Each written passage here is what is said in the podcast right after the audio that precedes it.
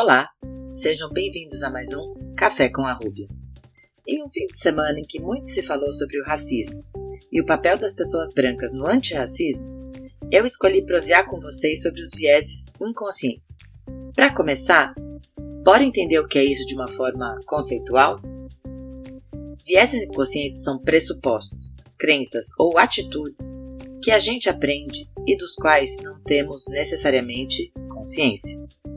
Embora o viés seja um aspecto natural do funcionamento do nosso cérebro, pode reforçar estereótipos. Eles funcionam como atalhos mentais que ajudam a tomar decisões, já que nosso cérebro processa milhões de informações por segundo. O psicólogo e vencedor do Nobel de Economia Daniel Kahneman foi um dos estudiosos que contribuíram para o entendimento dos vieses, ao notar que o pensamento automático é, em muitas ocasiões, crucial para nossa sobrevivência. Só que, em outros momentos, esse mecanismo intuitivo nos leva a raciocínios deliberados e a decisões equivocadas. Isto posto, vamos falar sobre como esse mecanismo pode prejudicar e muito a contratação de pessoas e a diversidade nas empresas.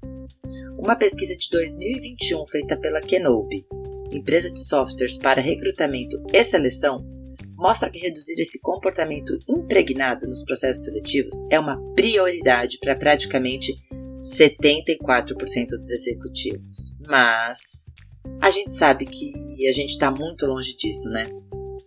Por exemplo, outra pesquisa realizada em 2022 agora, pela consultoria Indique uma Preta, em parceria com a Box 1824, apontou que apenas 8% das mulheres negras brasileiras que trabalham no mercado formal ocupam cargos de gerente, diretora ou sócia proprietária de empresas. Menos da metade das mulheres negras exerce trabalho remunerado. É sabido que uma empresa diversa tem, inclusive, impactos positivos nos rendimentos. Uma pesquisa da McKinsey desse ano revela que as empresas com diversidade étnica e racial têm 35% mais chances de ter rendimentos acima da média do seu setor. Ainda de acordo com a pesquisa, organizações com diversidade de gênero têm 15% a mais de chances de ter rendimentos acima da média. Gente, além de bacana, dá lucro. Porém, Sabemos que é muito difícil admitir que todos nós, de alguma forma, fazemos sim pré-julgamentos em relação a outras pessoas. Para combater esse tipo de pensamento, eu creio que o primeiro passo seja parar de negá-lo. Somente dessa forma será possível identificar as nossas atitudes enviesadas e as atitudes enviesadas presentes nas organizações em que trabalhamos. Assim, atuamos e minimizamos os seus efeitos.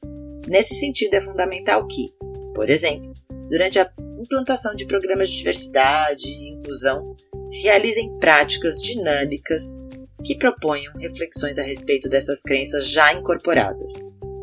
Para chegarmos de fato a um mercado de trabalho realmente diverso e inclusivo, devemos mergulhar fundo e fugir do pensamento fácil e automático. Precisamos começar a questionar sempre a nossa primeira impressão sobre alguém Lançar a mão da empatia também é crucial para minimizar esses vieses inconscientes. Treinando, inclusive, podemos aplicar esse novo modo de pensar em todas as esferas das nossas vidas. Obrigada por tomar esse café comigo hoje. Bom final de semana porque estamos quase sextando, né, minha gente? E até o próximo café.